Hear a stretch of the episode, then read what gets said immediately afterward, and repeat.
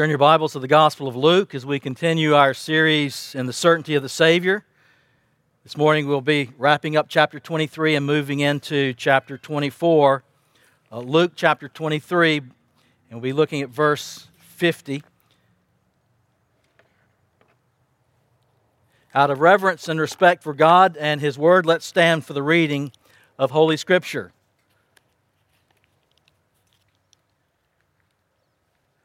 Luke 24, 23, beginning in verse 50.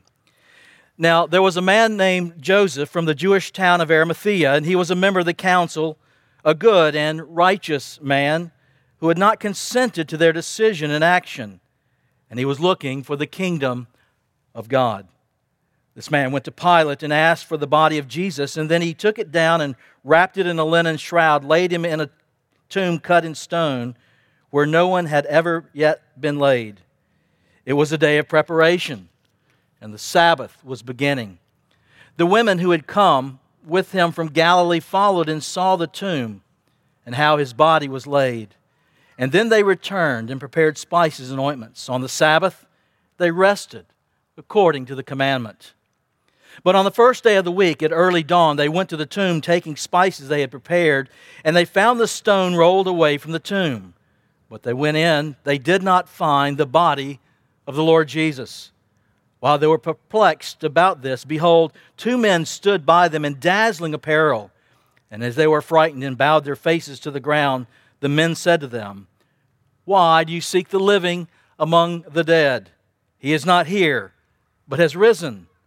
Remember how he told you while he was still in Galilee that the Son of Man must be delivered into the hands of sinful men and be crucified, and on the third day rise.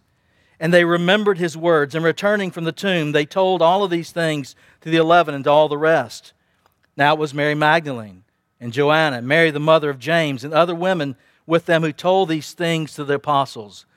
But these words seemed to them as an idle tale, and they did not believe them. But Peter rose and ran to the tomb, stooping and looking in, he saw the linen clothes by themselves and he went home marveling at what had happened. Let's pray together. Father, once again, we ask through the ministry of your word and spirit that you would cause our love for you to mature and grow and deepen, and that the reality of the resurrection of our Lord and Savior Jesus Christ would grip our hearts and move us towards lives that seek to bring honor and glory and praise to you, our King and the only head of the church. We ask in Jesus' name, Amen. Please be seated. You know, COVID has interrupted so much of what we seem to have used to enjoy in normal life. It's interrupted even normal funeral procedures for many families. We used to gather together inside in order to weep and mourn together and to celebrate the lives of loved ones. But now we often will go from the, the death of that individual almost directly to the cemetery, almost directly to the site of burial for a graveside service. It seems so different and, and so rushed. And yet, Luke, in his gospel account, does something similar. He takes us from the death of Jesus directly to his burial site. And he does so for good reason. You see, the burial of Jesus Christ points to the reality of his incarnation. I don't know about you, but in almost all of the biographies that I've ever read, I don't recall the author taking time to spend around the burial site. I don't recall a, paragraph describing the preparation of the body or a brief bio on the people who actually buried him. I, don't recall reading a book like that other than the four Gospels. They, they spend time specifically on the burial of Jesus. Think of the Apostle Paul. He said to the Corinthians, For I delivered to you first importance that Christ died for our sins according to the Scriptures, that he was buried, and that he was raised again according to the Scriptures. Think of the Apostles' Creed that we'll confess in just a few moments. He suffered under Pontius Pilate, was crucified, died, and was buried. Why the emphasis on the burial of Christ's body because it reminds us of the reality of the incarnation. It reminds us that Jesus took on real human flesh, that he was fully God and fully man. It assures us that his sacrifice and his substitution on our behalf were legitimate.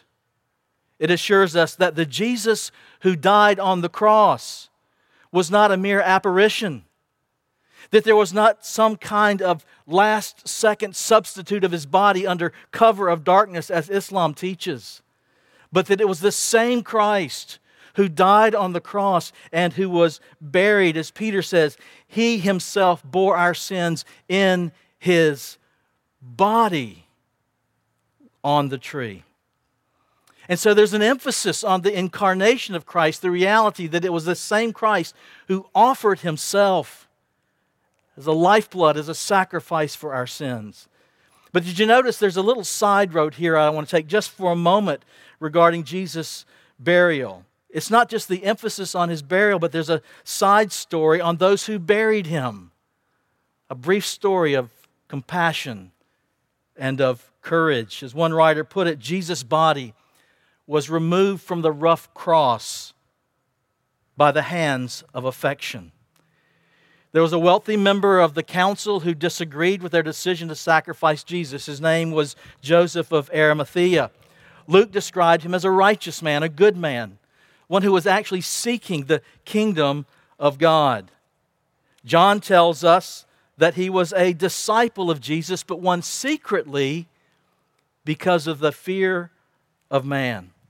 John also tells us in his gospel account that somebody else joined him in preparing spices. It was Nicodemus, you remember him, who visited Jesus under cover of darkness. Uh, these two men are mentioned in the gospel accounts, but it was Joseph who went and approached Pilate requesting Jesus' body.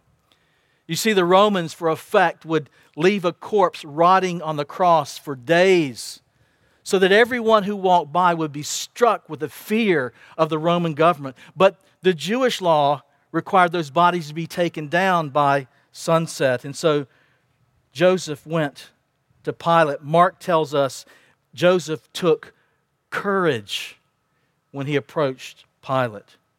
But in addition to Joseph and Nicodemus, who are now going public with their trust in Christ, Luke also mentions by name several courageous women. Women who were with Jesus in his death to the bitter end. Women who were there at the gravesite. Women who saw the burial of Jesus. In fact, it's this group only, this listed of being eyewitnesses to both the, all the, the death, the burial, and the resurrection of Christ. Women of courage, women of compassion, commended by God Himself. Think of the courage it must have taken to go public with Jesus after His death. It could have cost these men their careers in the council. It cost the men and women financially as they prepared expensive myrrh and aloes. It cost them and could have cost them their very lives. But now Joseph and Nicodemus, along with these women, were no longer secret followers of Jesus but making public their profession. What about you? What about me? Has the fear of man at times caused us to go underground in the office place, in the classroom, and other areas of the community? Has the fear of man caused us to be distant followers of Jesus? Or have you taken your stand by God's grace at the foot of the cross with the resurrected, glorified Savior Himself. Phil Ryken rightly says it's one thing to praise God in the church, but it's something completely different to proclaim Him in the community. Oh, may God, uh, along with these men and women, grant us by His Holy Spirit the courage, the boldness to take public stands for the person and work of our risen Savior and glorified Savior. May He, through the ministry of the Spirit, grant us grace to stand boldly for Him. But after resting on the day of the Sabbath, the women then went to the tomb to honor the body of Jesus with their spices, but the stone had been rolled away. They're confused, they're perplexed, and in their bewilderment, we also see that the resurrection of Christ was an unexpected display of the power and the glory and the grace of the living God. When the women came to the tomb, they expected to find a dead body. They expected to find a corpse, but instead they found none. Rather, they found two angelic beings who asked them the most profound question Why? Why do you seek the living among the dead? Dead people don't, uh, living people don't inhabit tombs. And then the angels shocked them with this statement He is not here, but has risen. As a university student, Josh McDowell was consumed with three questions Who am I? Why am I here? And where am I going? And as a university student, he, he ran into a group of Christians and faculty members who were lovers of Christ, and he described them as being disgustingly happy. He couldn't figure out what was going on with these people. And as he developed a friendship with them, he finally asked one of the young ladies, Tell me, why are you so different from the other students and faculty on this campus? What changed your life? And Josh said, without hesitation and without embarrassment, she looked me straight in the eye, deadly serious, and uttered two words I never expected to hear in an intelligent conversation at a university campus. She said, Jesus Christ. Jesus Christ, I snapped. I'm fed up with religion. I'm fed up with the church. I'm fed up with the Bible. And immediately she shot back and said, I didn't say religion. I said Jesus Christ. And then he said, She said something to me I'd never thought of before. I never knew. She said, Christianity is not a religion per se.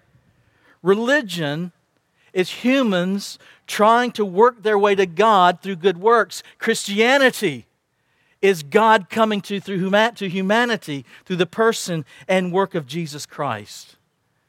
And then my new friends challenged me, and I something I, I couldn't believe. They wanted me to make a rigorous intellectual examination of the claims of Jesus Christ.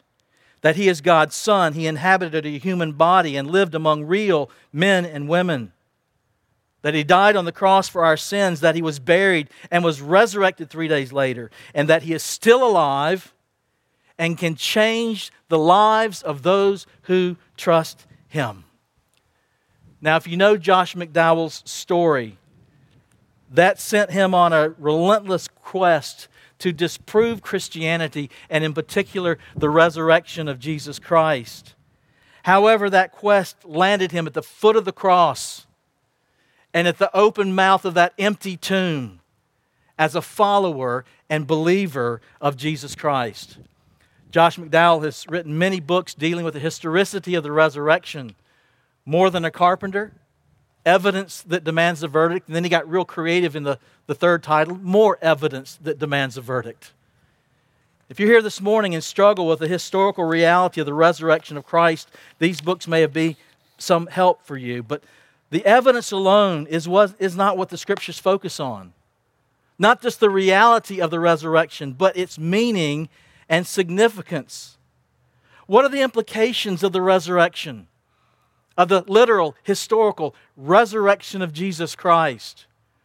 Paul says if it didn't happen, if there is no literal, physical, supernatural resurrection of Jesus Christ, then we are to be pitied among all people. His preaching is in vain, our faith is in vain, and our lives will end in utter vanity. He wrote, If in Christ we have hope in this life only, we are people most pitied. However, he continued confidently, But in fact, Christ has been raised from the dead. So, what does that mean for you as a believer? What does that mean for us in 2020?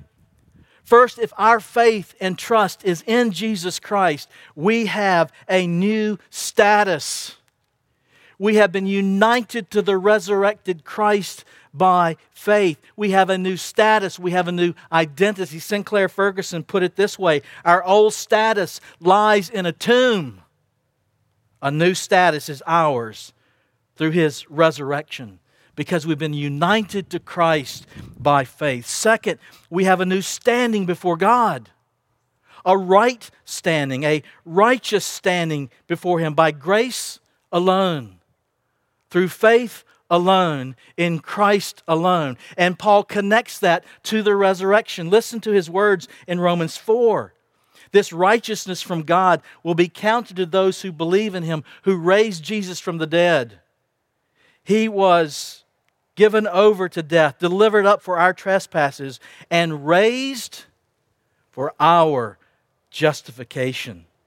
He was raised to make us right with God, such that in our justification, all the righteousness God requires of us has been provided for us by grace through faith in his son. We have a new status. We have a new standing before God. Third, we have a new life in Christ. Paul in Romans chapter 6, because we've been united to Christ in his death, burial, and resurrection, we now have power to live a new life in him. He wrote the church in Corinth, therefore, if anyone is in Christ, he's a new creation. The old has gone, behold, the new has come. Fourth, we have a renewed hope, not just for this life, but the life to come. Paul says in Corinthians that Jesus is our first fruits of resurrection. Do you know what that means? That means because Jesus literally rose again from the dead, others will follow. That death will not have the last word for the Christian.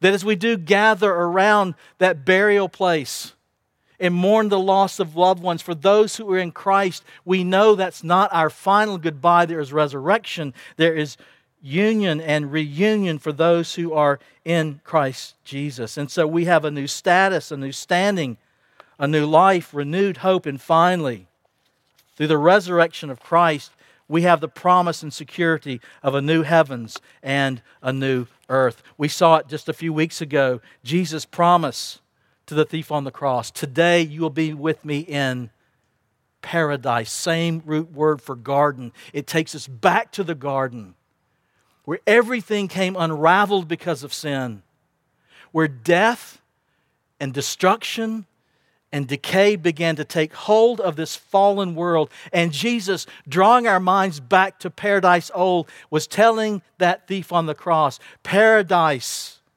lost will be one day paradise regained. And so in Revelation 21, as we read of the hope of glory and where the believer is heading in the future one day, we read of the one who's seated on the throne. And he says, Behold, I am making all things new. No more disease, no more decay, no more death. Paradise lost the glorious resurrected, glorified Savior will be paradise regained. You see, the resurrection of Jesus Christ is God's exclamation mark on all of redemptive history and should have profound effects on our lives. And so, as the women in great sadness on this day approached a tomb, that ended up being empty. In all their confusion and perplexity, they were soon to discover what Sinclair Ferguson went on to say what seemed to be the defeat was actually victory. And the resurre- resurrection morning was hell's gloomiest day. So let me ask you are you living, am I living in the light of the resurrection of the Son of God? Are you reveling in your new status and identity as one who's been deeply loved by God? Are you reveling and rejoicing in your justification? That, that God has not only removed your sin as far as the east is from the west, but actually clothed us with the righteousness of Christ and set his love upon us.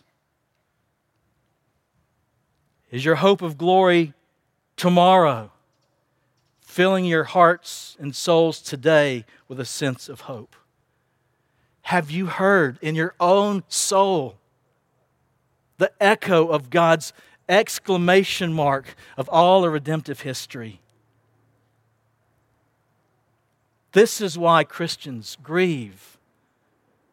But we don't grieve as those who have no hope. Why? Because as the angels have said, he is not what? Here. He is risen. But the women were still perplexed. They, they couldn't yet put it all together, and so the angels offer them a gentle rebuke with a particular word. In verse 6, they said, Remember? Remember how he told you while he was still in Galilee that the Son of Man must be delivered in the hands of sinful men and be crucified, and on the third day rise? You know, on several occasions throughout Luke's gospel, we've seen Jesus telling them precisely what's going to happen, what's being fulfilled before their very eyes back in chapter 9. Jesus said to them plainly, The Son of Man must suffer many things and be rejected by the elders and chief priests and scribes and be killed, and on the third day be raised. Don't you remember this? The angels asked these women. And then we're told they remembered Jesus' words.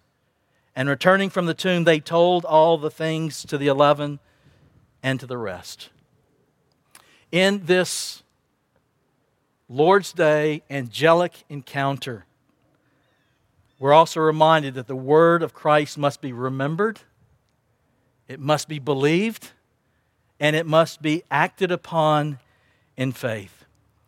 You see, when the women were challenged by the angels to remember, this was not simply a matter of intellectual data uh, uh, of intellectually remembering something or recollecting words and not forgetting the facts. It, it involved much more. The month of May is a big month in our family. In addition to it being the birthday of one of our children, it also includes Mother's Day, Becky's birthday, and our anniversary, going on 41. Now, suppose I remembered all those dates. I, I circled them on the calendar. I, I put them in my phone. I, I set alerts for them. And I'm ready. I've got the dates down of those wonderful events marking the calendar for the month of May. But suppose when May rolls around, I didn't do a thing about it. I, I, didn't buy flowers. I didn't prepare a meal. I didn't send cards. I would be rightly so in the doghouse for life. But, but, but I remembered the dates. I, I remembered the events, but not in the biblical believing sense. You see, in Middle Eastern culture, the idea of remembering was much more than just intellectual. It affected the affections and the actions of a person. It comes from the Hebrew word zakar. It's the kind of remembrance that does involve the mind, but embraces the affections and the actions of the one who truly remembered.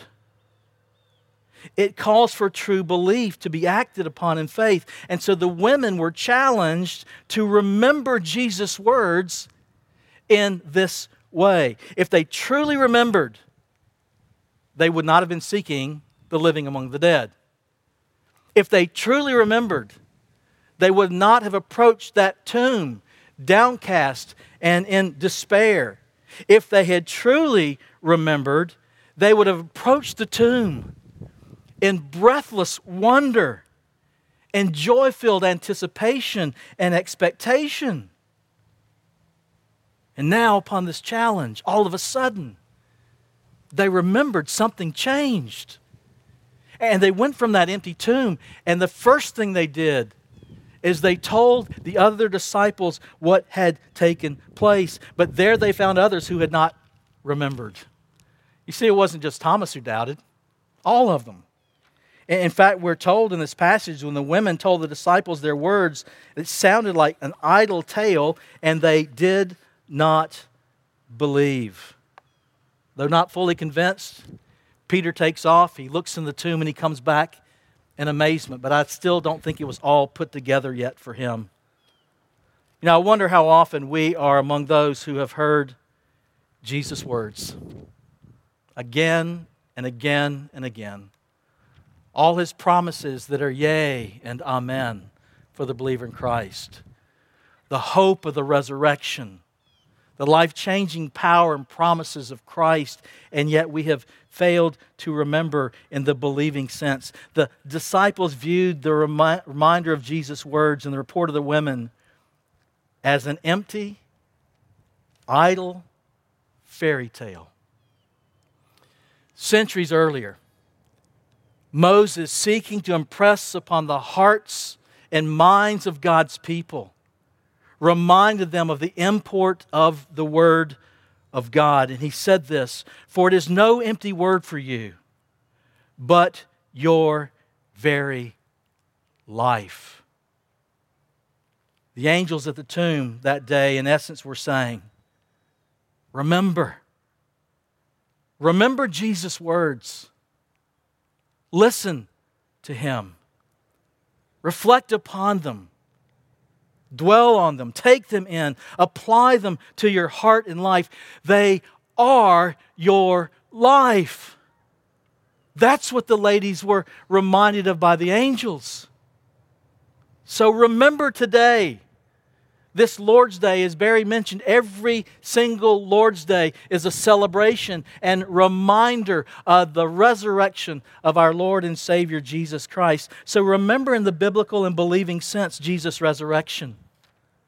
Today, rest and rely upon His finished work on the cross alone for your salvation. Rest and rely upon the power He promises in His resurrection through the ministry of the Spirit to live wholeheartedly for Him. Remember the hope of the resurrection, that it might captivate our hearts and our minds. Remember. But you know, remembering is not only important for the words of Christ, but also for this sacrament that we're celebrating this morning. Jesus, on the night that he was betrayed, took bread and he blessed it and he broke it. He took a cup the cup of the new covenant. And he said, Do this in what?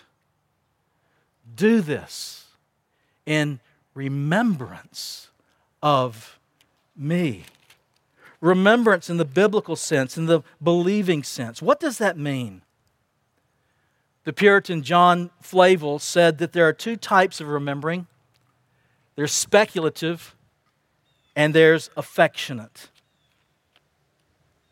A speculative remembrance, Flavel wrote, is only to call to mind the history of such a person and his sufferings that Christ was once put to death in the flesh. We got that. We remember that. But an affectionate remembrance is when we so call Christ and his death to our minds that we feel the powerful impressions thereof upon our hearts. Our hearts are filled with a sense of wonder and of awe that this God would sacrifice his one and only Son on our behalf. Hearts filled with the love of God in Christ that begins to affect our, our, minds, our emotions, and our wills. Hearts gripped by the grace of God in the gospel and in the power of the resurrected Christ that give us the impotence to live lives fully for His glory. It brings us back to the first catechism. And it gives us power and motive. What's our chief end? But to glorify God and to enjoy Him forever. Oh, may God, by the indwelling of His Holy Spirit, grant us such affectionate remembrance that by faith, as we feed upon the Lamb of God, our hearts will be moved with affection, our lives in action. For it's not only His Word that is our life, He is our life.